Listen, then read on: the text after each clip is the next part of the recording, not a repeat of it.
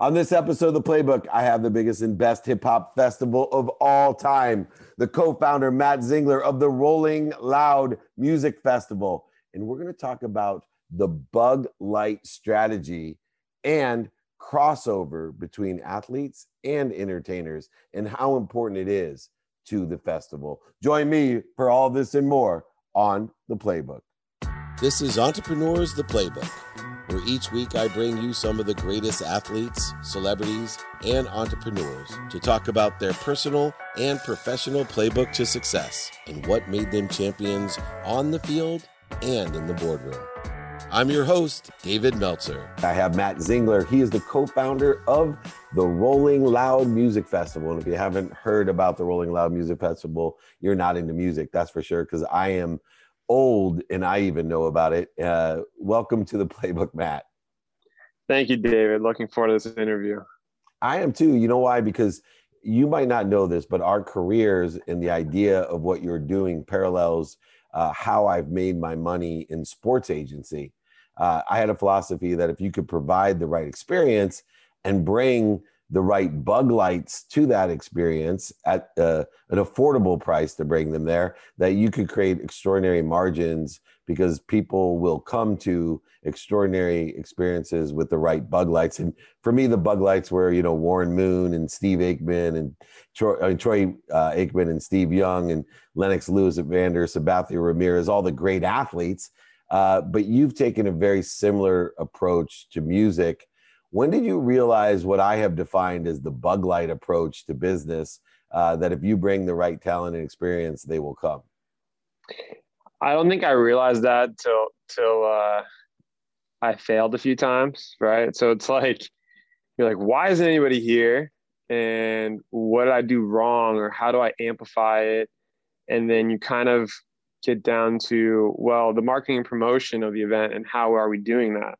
Because when we started uh, the company and we started touring um, we didn't really have a large presence on social media right? Everybody wants to say oh i want to build my social media. If i have a million followers i could sell you know a million units. It doesn't convert like that right? So uh, it's interesting to see how we have built our marketing platform by finding those bug lights and then getting the fans to want to partake in the festival rather than just hyper focus on the artist.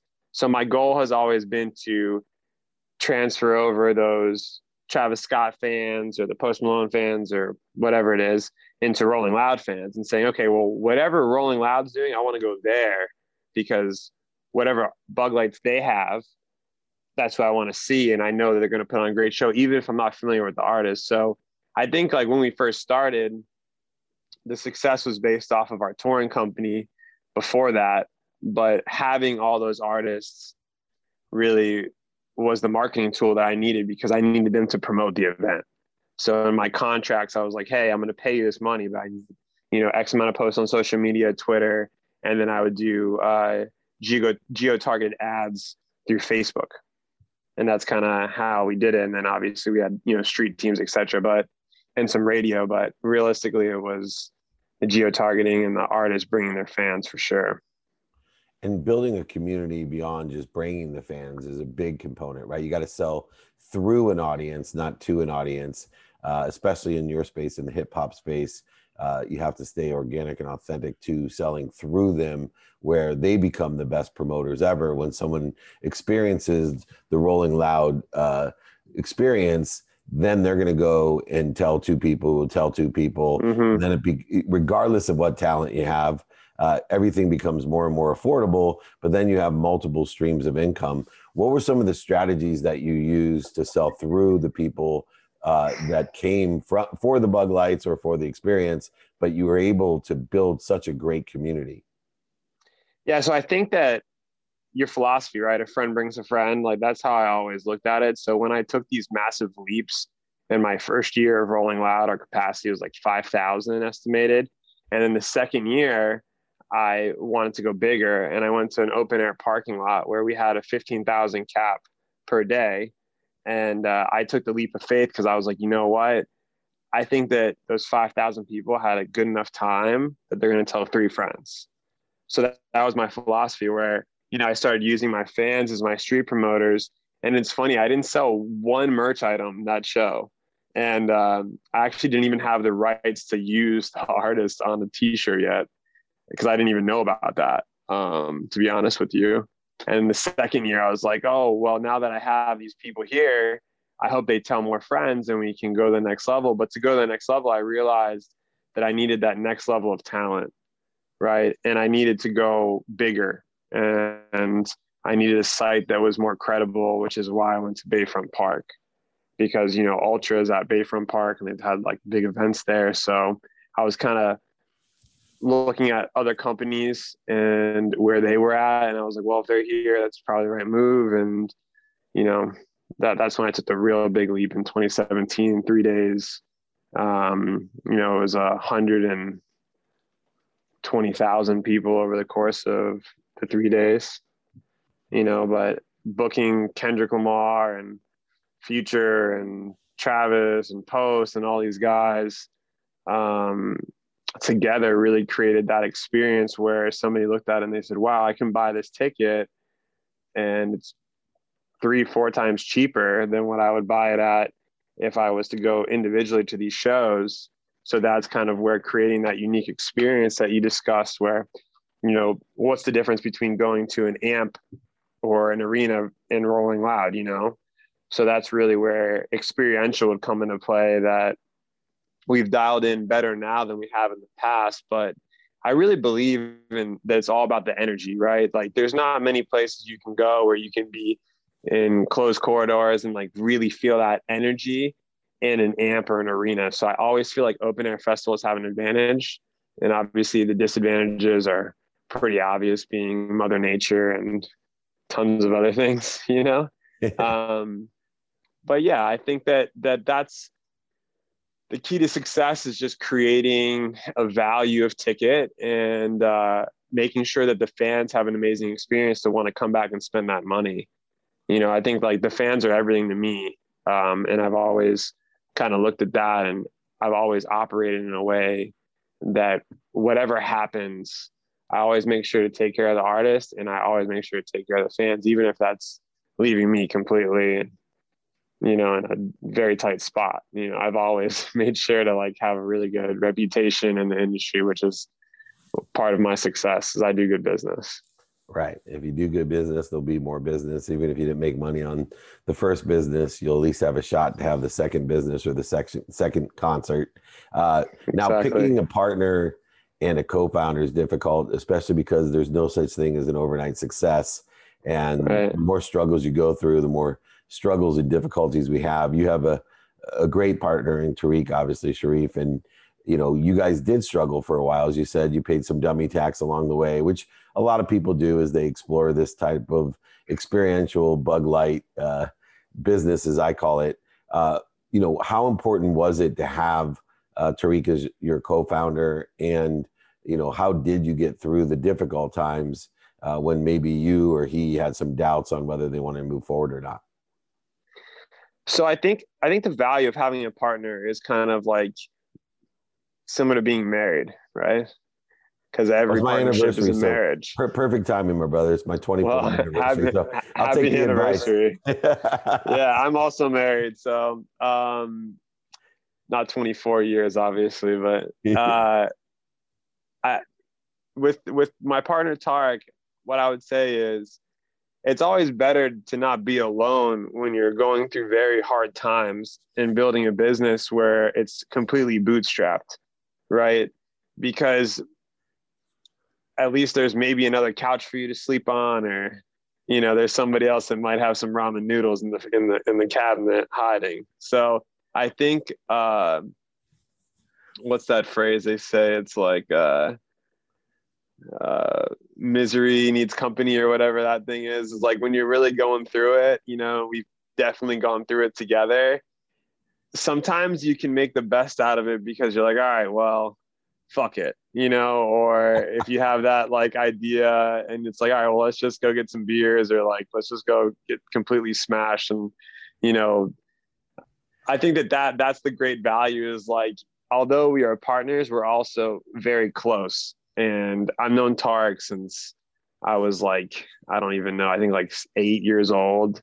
So um, to me, he's family, and uh, we've always had a great relationship uh, from a friend's perspective. But uh, you know, when we when we have had our losses, which every company does, and when you are learning, because it's not like there's a college for throwing events, right? um, I definitely have paid my dues financially, and my dad always told me it's not about you know doing the event or making money or losing money. It's just how about you how you get back up from from what happened. So you know when i was really down and i was in very difficult places i'd always think about kind of what he said and about the person i am and the morale that i have and the dedication that i have to be successful. And i was like you know what if i if, it was easy everyone would do it and maybe I made some mistakes, but I believe in myself and I believe in my craft. And I believe that there's a space for this, you know, because it always wasn't a complete failure. It was just a miscalculated uh, calculation of expenses.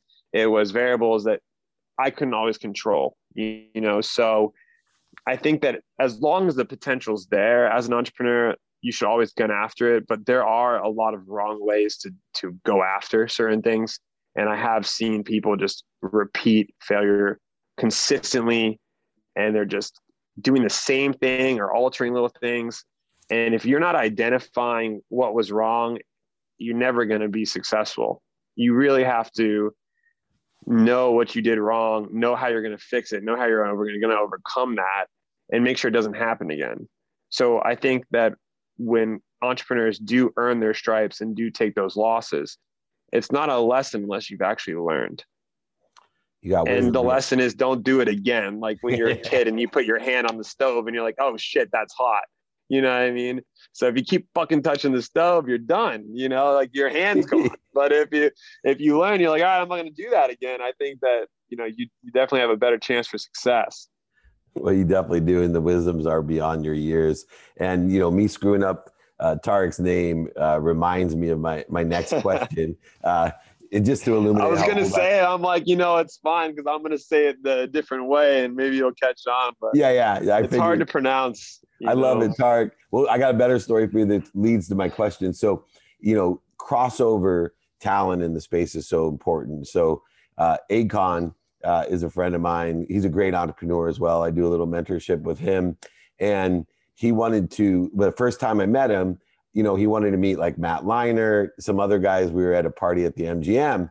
So he said, you know, Mr. Meltzer, you know, I really like to meet some of these guys. Could you please, you know, call me over, whatever. And it was one of those big baller parties at the MGM back in, in the middle of the MGM and uh, where they had, you know, the, the condos back there. And everybody's drinking like Cristal out of bottles. It, it, it was, yeah. you know, the ball it was the baller type of thing. Anyway I, I you know i'm old and i and i don't know the space as well. So the whole night i'm like acorn! Hey acorn get over here. And he's laughing. He thinks i'm making fun of him. He actually thinks i know his name. But the whole night i'm calling him acorn this is mike tyson. Acorn this is matt leinart. Acorn you know come over here.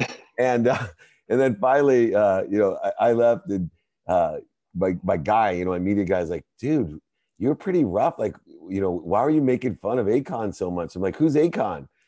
He goes, Akon. you know, that, that I'm like, oh shit, I really thought his name was Acorn. Uh, so anyway, so Tariq, if you're funny. listening, my friend, I am an old middle-aged idiot, and I, I do, am doing my best that I can. But the importance of it is how much do you use crossover talent? Uh, you know, every single athlete, entertainer loves hip hop and they want to be a, a hip hop star, and every hip hop star wants to be an athlete. Be an athlete but you can leverage all that amplification, all that audience. How do you guys t- uh, take advantage of that crossover? Well, it depends if you know sports are in season or not, right? So like certain time frames, they're like, dude, I want to go so bad. I have a game that night, or I have a game tomorrow. Uh, so it really depends on the season. But you know, this past uh, Miami show, we had uh, a large presence from athletes because football and basketball was off. So, and their training camp didn't start till the following week. So they had like a last hurrah Rolling Loud. Um, what I've realized with like the crossover between athletes and artists necessarily is they're always cross promoting each other, which is super cool to see. Um, there's a lot of heavy support as, you, as you've seen like James Harden and like Lil Baby from like a fashion perspective and you know him in his involvement in fashion in Paris Fashion Week. And then you have Lil Baby who's you know one of the top artists in the game right now. And and them together is just like super iconic. Uh, and we saw that at the show too. They were together the whole show.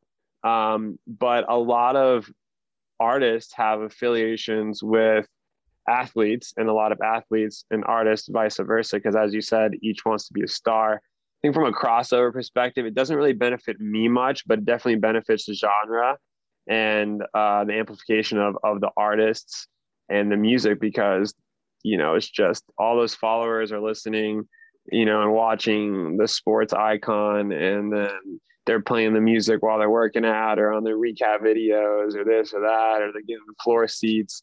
And then you know on the athlete on the athlete side i think that if anything the artist the, the artists hurt the athletes because like come to the studio come to the club come to my show. And they're like you know they might make some mistakes along the way. So i think that uh you know that's kind of uh, uh athletes uh, kryptonite is uh is an artist giving them hopes and dreams to be on their mixtape. But um you know, I'm actually in our studio right now, and I can't tell you the countless uh, athletes I've had in here that are determined to drop uh, uh, an album and determined to perform on the stage. So that's so it's good. interesting to see. So, so last question. You know, I, I'm someone who grew up with nothing, uh, made over a hundred million dollars, lost it, made it back, uh, and I learned yeah, that's awesome lessons. But I'm willing to risk it all. And and I know in your business, you and uh, Tariq have to risk it all. And as you get bigger and bigger, the risk get bigger and bigger. And you know, all, all it takes is one flop, and you may be starting all over again. Uh, you know, I always like to ask young entrepreneurs for other young entrepreneurs, what what are you doing to mitigate that risk now that you guys are successful? You know, and you have the all-in attitude. You know, I, I love it. You know, I have it myself, and it drives my wife crazy. Uh, but are you doing any, anything to mitigate risk to, to save money you know to to put something away for a rainy day? Or are you a pt barnum man? You're just all in and if if it all goes away you'll just start over and make it back. My advice to any entrepreneur is to make sure that you're comfortable having nothing. I'm ready to go out right? Like i'm ready for that. And i live for competition. I live to be challenged. I mean, I'm very competitive uh, across the board, I would say, and I and I'm very structured.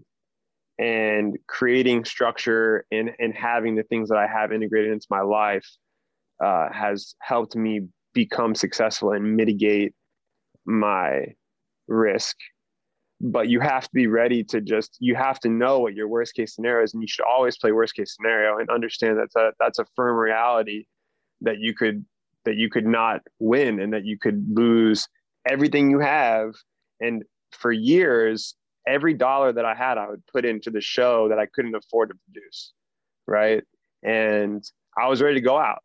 You know i lived this quote unquote lavish lifestyle because i'd lived through my business and people would see the bells and whistles but until I finally was able to get that structure, uh, I was living very uh, rock starish, you know, and um, I'm okay with that. You know, like I would say that some of my most memorable experiences and times that I hold so dearly are those in which I literally had nothing.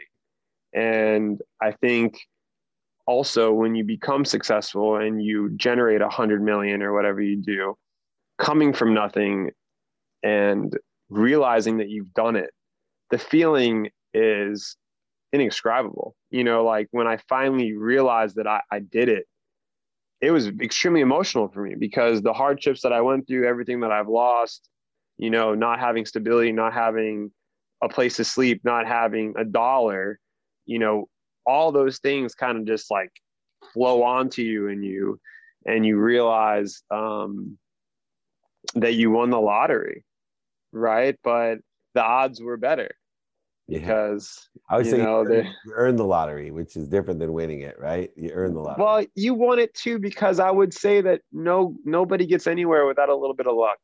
yeah, you know, and um, you do need luck on your side. You know, like there's a lot of variables and things that you can't that you can't control, and there's a lot of situations and where you meet somebody and this and this happens, and then it parlays. You know, I would just say always be open minded and and always be super humble. Like I've all I've always been a very humble guy, and uh, I consider myself generous as a person too because it's not coming from anything. Um, so I treat my my staff like family. I treat the people that work for me like family.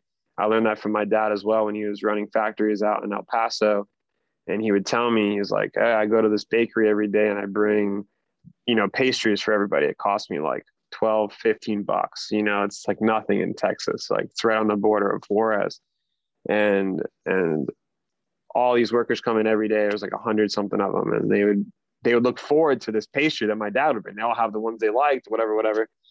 And um, they would of that one pastry. Not only would they work so long, but they would respect him so much more because he treated them like like family, right? Because without a proper team, without a proper structure, you don't have anything. So if you're just building and you're just a, a lone soldier and you're on your own, good luck because you don't have eyes in the back of your head and you only got two years. So, you know, if, if you don't really have structure in a team and you're not looking out for your team and you're not creating a loyalty program, right, where people feel like they're part of it, where they have a voice. And I think that's really where a lot of entrepreneurs, um, they don't really understand that you need to be uh, humble and you need to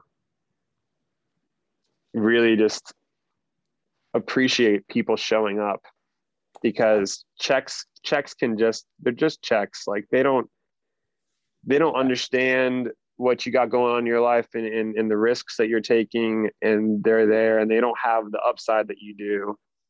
So just chill out a little bit you know you're speaking my language, open mindedness and humility. I always say there's two types of people ignorant people and ignorant people. The only difference is some are arrogant and some are humble. You are absolutely a humble, ignorant person, meaning yes humility of you don't know what you don't know, but you're not going to make the same mistakes twice. I appreciate you, the incredible entrepreneur, a family man himself, co founder of the hip hop success Rolling Loud Music Festival, Matt Zingler. Well, I hope you enjoyed this week's episode of the Playbook as much as me. On a personal note, I just wanted to thank everyone for making the Playbook such a success. Don't forget to continue it by sharing, subscribing, and listening to your favorite episodes. This is Dave Meltzer with the Playbook.